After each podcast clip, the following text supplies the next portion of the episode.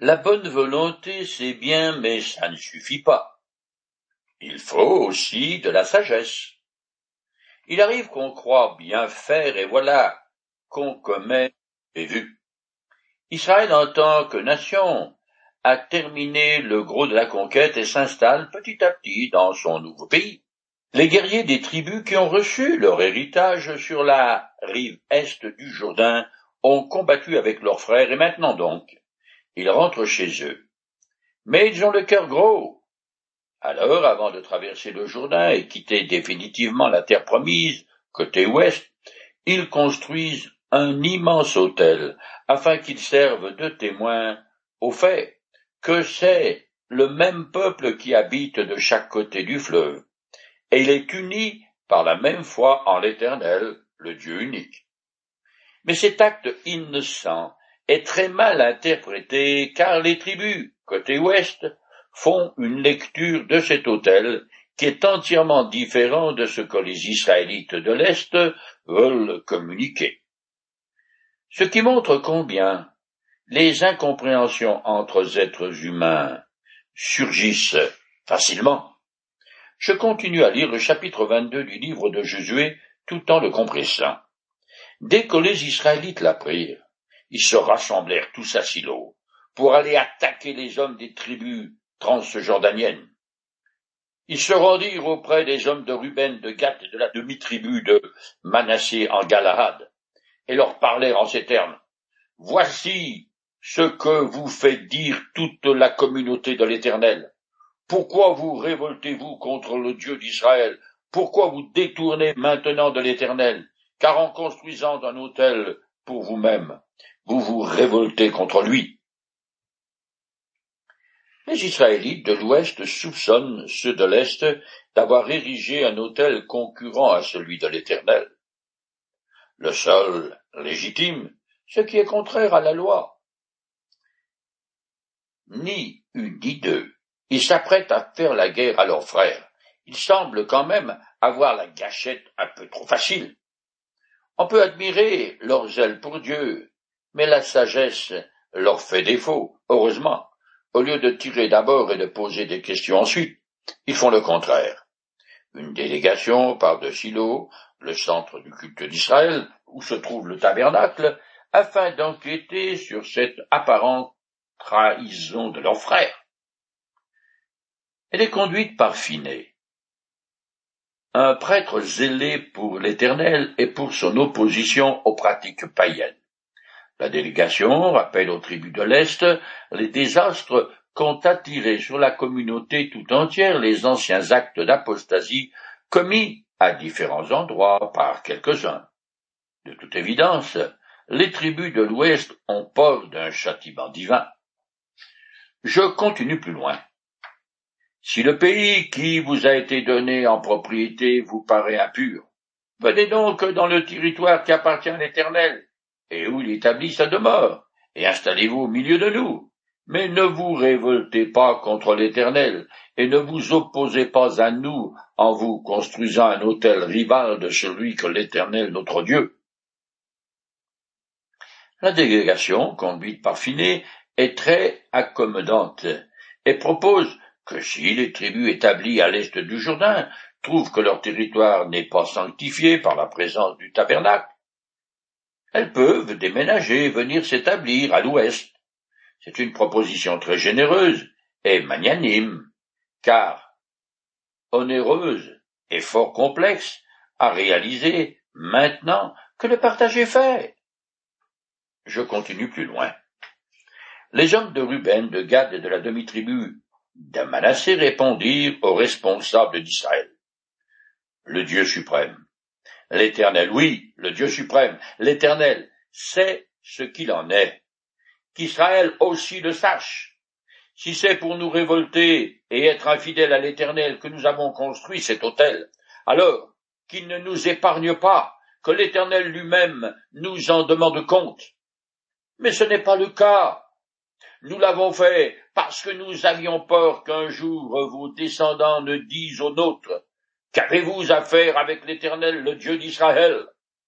C'est alors que nous avons pensé à construire un autel, non pour y offrir des holocaustes et des sacrifices, mais pour servir de témoin entre nous et vous, et pour les générations qui nous succéderont, attestant que nous aussi, nous rendons notre culte à l'Éternel, devant lui, par nos holocaustes, nos sacrifices de communion et nos autres sacrifices. Nous voulions éviter qu'un jour nos descendants ne disent aux nôtres Vous n'avez rien à faire avec l'Éternel. Nous sommes dit S'il venait un jour à parler ainsi, à nous et à nos descendants, nous pourrions leur répondre Regardez l'autel de nos ancêtres, ceux qui l'ont construit et qui est une réplique de l'autel de l'Éternel. Ils l'ont fait pour servir de témoin entre nous et vous. Ainsi, nous n'avons jamais eu l'idée de nous révolter contre l'Éternel et abandonner son culte en érigeant un autel rival à l'autel de l'Éternel notre Dieu qui est dressé devant son tabernacle. Au lieu de se fâcher, les représentants des tribus de l'Est, candidement et en toute sincérité, expliquent la raison de leur action en disant Le Dieu suprême, l'Éternel, oui, le Dieu suprême, l'Éternel, c'est ce qui en est. Ils jurent à l'aide d'une formule très solennelle, ils prennent Dieu comme témoin en utilisant ces trois noms principaux. El, Elohim et Yahvé. Qu'ils n'ont rien fait de répréhensible. Cet autel est une marque tangible et durable de la parenté des tribus de l'Est avec celle de l'Ouest, et il a été construit pour le bénéfice des générations futures. Il témoigne de l'appartenance des tribus de l'Est au même peuple que celui des tribus de l'Ouest, et de leur fidélité au même Dieu, l'Éternel, qui est adoré au tabernacle à Silo. La construction de cet autel a été motivée par l'apport sincère des tribus de l'Est que leurs enfants ne se souviennent plus de leur lien avec la communauté d'Israël. Cependant, en tant que mesure de précaution pour les générations futures, cet autel est utile. En effet, selon la loi de Moïse, tout Israélite de sexe masculin doit se rendre au tabernacle de l'Éternel au moins une fois par an, sinon trois pour célébrer les fêtes en l'honneur de l'Éternel. L'observation de cette ordonnance est suffisante pour préserver l'unité de la nation d'Israël, aussi bien spirituellement que politiquement. De plus, la construction d'un autre autel, fut-il bien intentionné, est dangereux, en effet, l'histoire d'Israël montre bien que c'est l'abandon du sanctuaire comme centre unique du culte qui marquera la fin de l'unité de la nation. Les tribus du Nord établiront des centres cultuels indépendants des deux tribus du Sud, ce qui entraînera des rivalités, l'idolâtrie et la faiblesse militaire de toute la nation. Je finis le chapitre 22 en compressant. Lorsque le prêtre Phinéa, les responsables et les chefs des familles d'Israël eurent entendu les explications des hommes de Ruben, de Gad et de Manassé, ils furent satisfaits. Après cela, ils revinrent en terre de Canaan auprès des autres Israélites et leur rendirent compte de ce qui s'était passé. Les Israélites furent satisfaits et ils bénirent Dieu. L'explication est acceptée et une heureuse réconciliation s'ensuit. Tout est bien qui finit bien, enfin presque, car selon la loi, tout autel autre que celui situé dans l'éparvis du tabernacle et consacré à l'Éternel doit être détruit. Ce récit soulève le problème posé par la localisation des territoires des dix tribus ennemies à l'est du Jourdain. Cette situation restera une menace constante pour l'unité politique et religieuse d'Israël. Nous arrivons maintenant au chapitre 23 qui relate l'avant-dernière exhortation de Josué à tout le peuple. Peu de temps avant sa mort. Le livre commence par l'appel de cet homme à la fonction de chef et se termine par son discours d'adieu et sa mort. Les deux discours des chapitres 23 et 24 se ressemblent mais correspondent à deux événements différents. Le premier est une exhortation de Josué devant les chefs du peuple, et le deuxième un renouvellement solennel de l'alliance entre l'Éternel et son peuple. Je commence à lire. Une longue période s'écoula après que l'Éternel eut accordé aux Israélites de vivre sans être inquiétés par aucun ennemi autour d'eux. Et Jésus était devenu très vieux. Il convoqua tout Israël, ses responsables, ses chefs, ses juges et ses officiers leur dit, Je suis devenu très vieux. Josué doit avoir environ cent dix ans, et cela fait maintenant une quinzaine d'années que le partage a été fait et que les Israélites sont installés dans le pays de Canaan. Tous les vétérans sont là depuis qu'ils ont enterré l'âge de guerre. Ces guerriers sont devenus agriculteurs, chefs de famille et responsables du peuple. Ils sont venus sans hésiter entendre l'exhortation de leur chef suprême, celui qui les a conduits à la victoire. Je continue en compressant. Vous avez constaté vous-même comment l'Éternel, votre Dieu, a traité tous ces peuples devant vous. Il a combattu pour vous. Voyez, j'ai attribué en possession à vos tribus le territoire de ce peuple qui subsiste encore. L'Éternel, votre Dieu, le dépossédera lui-même en votre faveur. Il les fera fuir au fur et à mesure de votre avance, et vous posséderez leur pays, comme il vous l'a promis. Appliquez-vous donc de toutes vos forces à obéir et à appliquer tout ce qui est écrit dans le livre de la loi de Moïse, sans vous en écarter ni à droite, ni à gauche. Ne vous mêlez pas à ces populations qui subsistent parmi vous. N'ayez aucune pensée pour leur Dieu.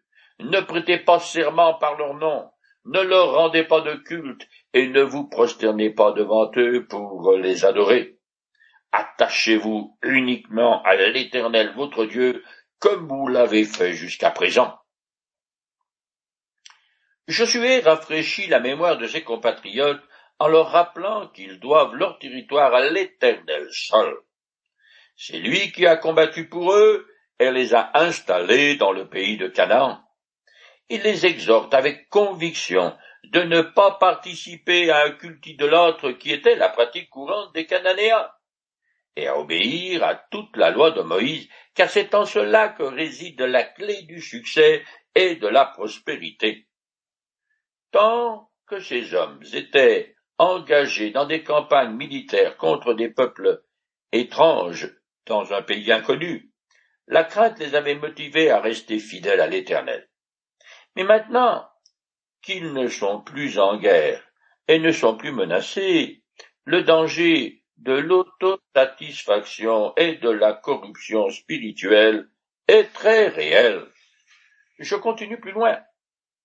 Veillez donc sur vous-même pour aimer l'Éternel votre Dieu, car si vous vous détournez de lui, et si vous vous associez au reste de ces peuples qui subsistent parmi vous, si vous vous alliez à eux par des mariages et si vous avez des relations avec eux, sachez bien que l'Éternel votre Dieu ne continuera pas à déposséder ces peuples en votre faveur. Alors ils deviendront pour vous des pièges et des filets. Ils seront des fouets à vos côtés et des épines dans vos yeux. Et vous finirez par disparaître de ce bon pays que l'Éternel votre Dieu vous a donné. C'est déjà la deuxième fois que Josué exhorte ses compatriotes à demeurer sur leur garde et attachés à l'Éternel de toute leur force. La bénédiction divine dans le pays promis ne leur sera accordée que s'ils obéissent à leur Dieu. Cela veut dire en particulier qu'ils ne doivent jamais conclure alliance avec les peuples alentours, car tôt ou tard, ils compromettraient leur loyauté envers l'Éternel, ce qui ne manquerait pas d'entraîner leur châtiment et même leur bannissement pur et simple. Josué a bien compris que, pour le peuple d'Israël, il n'existe en fait que deux possibilités. Soit la nation est fidèle à l'Éternel, soit elle adopte l'idolâtrie cananéenne ambiante. Dans le domaine spirituel, la neutralité n'existe pas. C'est également vrai aujourd'hui pour chacun d'entre nous.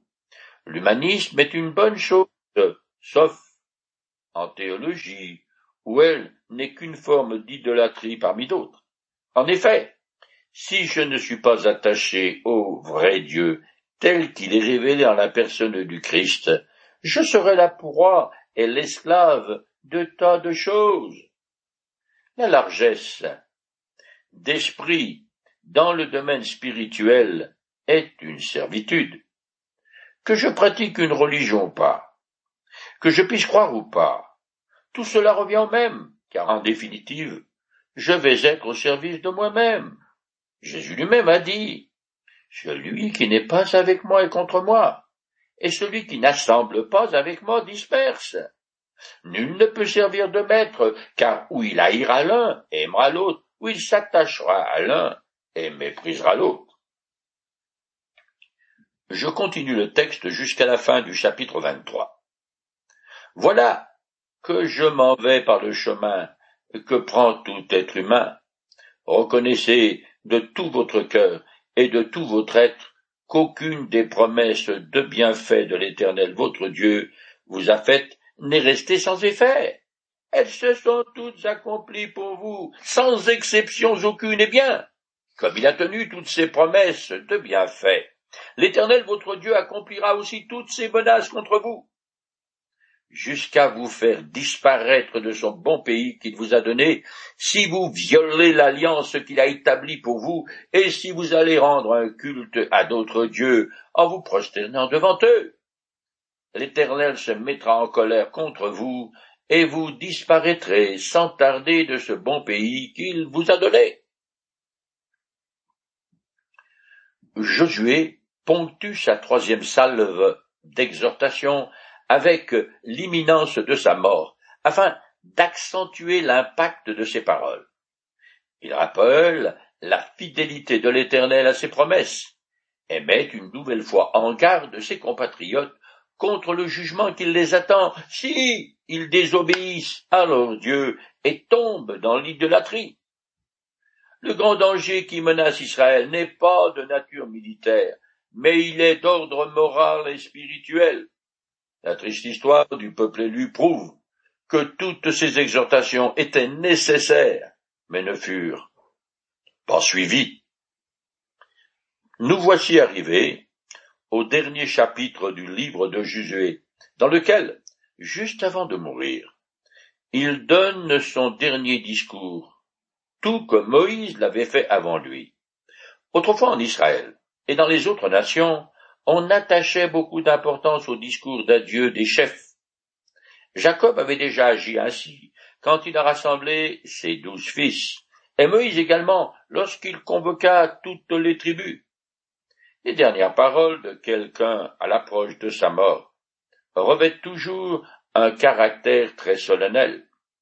Il est évident que ce discours de Josué est une mise à jour de l'alliance du Sinaï de plus. Il suit exactement le modèle des alliances féodales authentiques, celles qui sont antiques. L'un des aspects de ce genre de contrat est la nécessité de le renouveler périodiquement. C'est bien ce qui a lieu à Sichem, où Josué convoque le peuple d'Israël pour confirmer leur relation d'alliance avec Dieu. Le développement du chapitre suit les divisions classiques des alliances de la moitié du second millénaire avant Jésus-Christ. Je commence à lire le chapitre 24. Josué rassembla toutes les tribus d'Israël à Sichem. Il convoqua les responsables des chefs, les juges et les officiers d'Israël, et ils se placèrent devant Dieu. Alors Josué dit à tout le peuple, Voici ce que déclare l'Éternel, le Dieu d'Israël. Il y a bien longtemps, vos ancêtres, en particulier Terach, le père d'Abraham et de Nahor, ont habité de l'autre côté de l'Euphrate, et ils rendaient un culte à d'autres dieux. Sichem est une ville de refuge située dans une vallée à une cinquantaine de kilomètres au nord de Jérusalem, sur le territoire de la tribu d'Éphraïm. Moïse avait choisi ce lieu pour la promulgation solennelle de la loi et des bénédictions et malédictions qui y sont attachées. C'est là que se trouve le tabernacle, le centre religieux d'Israël, sa capitale, pourrait-on dire. Josué est inquiet. Il n'a pas l'esprit tranquille. Alors il convoque tous les chefs et magistrats du pays pour un renouvellement officiel de l'alliance avec l'Éternel. À l'image des traités du Proche-Orient ancien, il commence par une évocation historique, et plus spécifiquement avec l'arrière-plan idolâtre de la famille d'Abraham pour mieux souligner la grâce que Dieu lui a faite, à lui et à ses descendants, en se révélant comme le seul vrai Dieu. Face à une humanité déchue et rebelle, l'Éternel choisit un homme, Abraham, et lui demande de quitter sa patrie à cause de l'idolâtrie qui y règne. Son plan est de faire de cet homme une nation sainte, de laquelle serait issu le Messie qui viendra donner à tout être humain la possibilité d'obtenir la vie éternelle. Le discours de Josué se poursuit avec une rétrospective sur le passé d'Israël. Depuis les patriarches Abraham, Isaac et Jacob, ses douze fils jusqu'à la sortie d'Égypte des douze tribus, treize avec les Lévites, et la conquête du pays de Canaan. Je continue plus loin. J'ai envoyé devant vous les frelons qui les ont chassés, les Cananéens devant vous. Ainsi, ce ne sont ni vos épées, ni vos arcs qui vous ont donné la victoire. Je vous ai donné un pays que vous n'aviez pas cultivé, des villes que vous n'aviez pas bâties, et vous vous êtes installés, des vignobles et des oliviers que vous n'aviez pas plantés, mais dont vous mangez des fruits. Maintenant donc, dit Josué, respectez l'Éternel et servez-le de façon irréprochable et avec fidélité. Rejetez les dieux auxquels vos ancêtres rendaient un culte de l'autre côté de l'Euphrate et en Égypte, et rendez un culte à l'Éternel seulement. S'il vous déplaît de servir l'Éternel, alors choisissez aujourd'hui à quel Dieu vous voulez rendre un culte. Ceux que vos ancêtres adoraient de l'autre côté de l'Euphrate, ou ceux des Amoréens dont vous habitez le pays. Quant à moi et à ma famille, nous adorerons l'Éternel. Les frelons sont une image qui décrit la panique que produit une invasion de ces sales bêtes. Par la bouche de Josué, Dieu rappelle les bénédictions qu'il a accordées à son peuple et renouvelle son appel à la fidélité de son alliance et donc le rejet des faux dieux. L'idolâtrie restera une tentation constante pour Israël jusqu'au retour de l'exil babylonien. À la suite de Moïse, et à l'instar des prophètes à venir, Josué lance un défi courageux en plaçant le peuple devant ce choix fondamental, adorer l'Éternel ou d'autres dieux. Quant à lui, sa décision est prise depuis longtemps. Il servira l'Éternel. Je continue le texte en compressant. Le peuple répondit, Loin de nous la pensée d'abandonner l'Éternel pour adorer d'autres dieux. Car c'est l'Éternel, notre Dieu, qui nous a fait sortir, nous et nos ancêtres d'Égypte, il a accompli sous nos yeux des signes extraordinaires. C'est l'Éternel qui a chassé devant nous tous, ces peuples, et en particulier les Amoréens qui habitaient la contrée. Oui, nous aussi, nous voulons adorer l'Éternel, car il est notre Dieu. Touchés par la forte conviction de leur ancien général, et par son exemple, le peuple, tel un seul homme, promet fidélité à son Dieu. Quelle bonne disposition d'esprit. Ce texte montre qu'une seule personne consacrée corps et âme à l'Éternel peut propager le feu sacré à tout ce qu'il touche.